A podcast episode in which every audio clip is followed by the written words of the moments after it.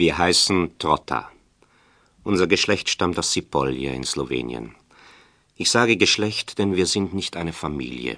Sipolje besteht nicht mehr, lange nicht mehr. Es bildet heute mit mehreren umliegenden Gemeinden zusammen eine größere Ortschaft. Es ist, wie man weiß, der Wille dieser Zeit. Die Menschen können nicht allein bleiben. Sie schließen sich in sinnlosen Gruppen zusammen, und die Dörfer können auch nicht allein bleiben. Sinnlose Gebilde entstehen also. Die Bauern drängt es zur Stadt, und die Dörfer selbst möchten justament Städte werden. Ich habe Sipolje noch gekannt, als ich ein Knabe war.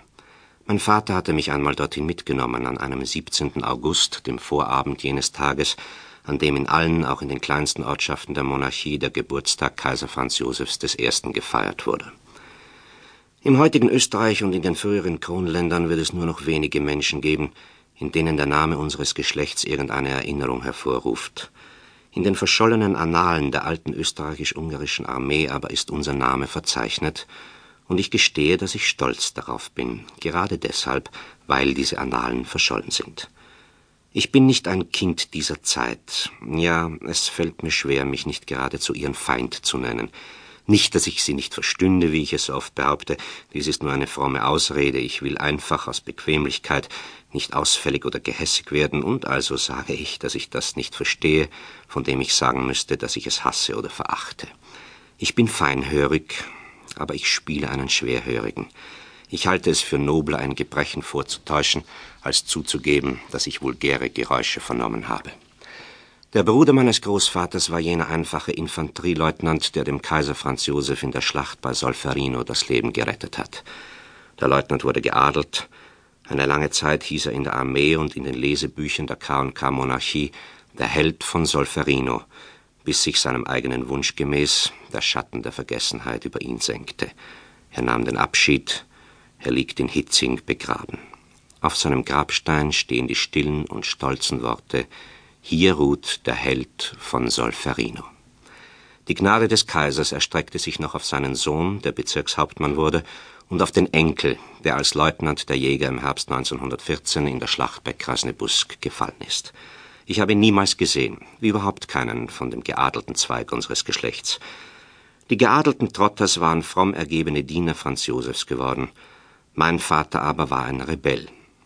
Er war ein Rebell und ein Patriot, mein Vater. Eine Spezies, die es nur im alten Österreich-Ungarn gegeben hat. Er wollte das Reich reformieren und Habsburg retten. Er begriff den Sinn der österreichischen Monarchie zu gut. Er wurde also verdächtig und musste fliehen. Er ging in jungen Jahren nach Amerika. Er war Chemiker vom Beruf. Man brauchte damals Leute seiner Art in den großartig wachsenden Farbenfabriken von New York und Chicago. Solange er arm gewesen war, hatte er wohl nur Heimweh nach Korn gefühlt. Als er aber endlich reich geworden war, begann er Heimweh nach Österreich zu fühlen. Er kehrte zurück. Er siedelte sich in Wien an. Er hatte Geld und die österreichische Polizei liebte Menschen, die Geld haben. Mein Vater blieb nicht nur unbehelligt, er begann sogar eine neue slowenische Partei zu gründen und er kaufte zwei Zeitungen in Agram. Er gewann einflussreiche Freunde aus der näheren Umgebung des Erzherzogs Thronfolgers Franz Ferdinand. Mein Vater träumte von einem slawischen Königreich unter der Herrschaft der Habsburger. Er träumte von einer Monarchie der Österreicher, Ungarn und Slawen. Und mir, der ich sein Sohn bin, möge es an dieser Stelle gestattet sein zu sagen, dass ich mir einbilde, mein Vater hätte vielleicht den Gang der Geschichte verändern können, wenn er gelebt hätte. Aber er starb, etwa anderthalb Jahre vor der Ermordung Franz Ferdinands. Ich bin sein einziger Sohn, in seinem Testament hat er mich zum Erben seiner Ideen bestimmt. Nicht umsonst hat er mich auf den Namen Franz Ferdinand taufen lassen. Aber ich war damals jung und töricht, um nicht zu sagen leichtsinnig. Leichtfertig war ich auf jeden Fall. Ich lebte damals, wie man so sagt, in den Tag hinein. Nein, das ist falsch. Ich lebte in die Nacht hinein. Ich schlief in den Tag hinein. Eines Morgens aber, es war im April des Jahres 1914, meldete man mir, dem noch Verschlafenen, erst zwei Stunden vorher heimgekehrten, den Besuch eines Vetters, eines Herrn Trotter.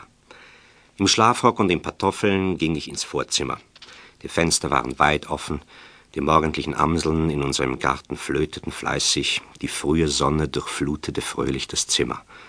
Unser Dienstmädchen, das ich bislang noch niemals so früh am Morgen gesehen hatte, erschien mir in ihrer blauen Schürze fremd, denn ich kannte sie nur als ein junges Wesen, bestehend aus Blond, Schwarz und Weiß, so etwas wie eine Fahne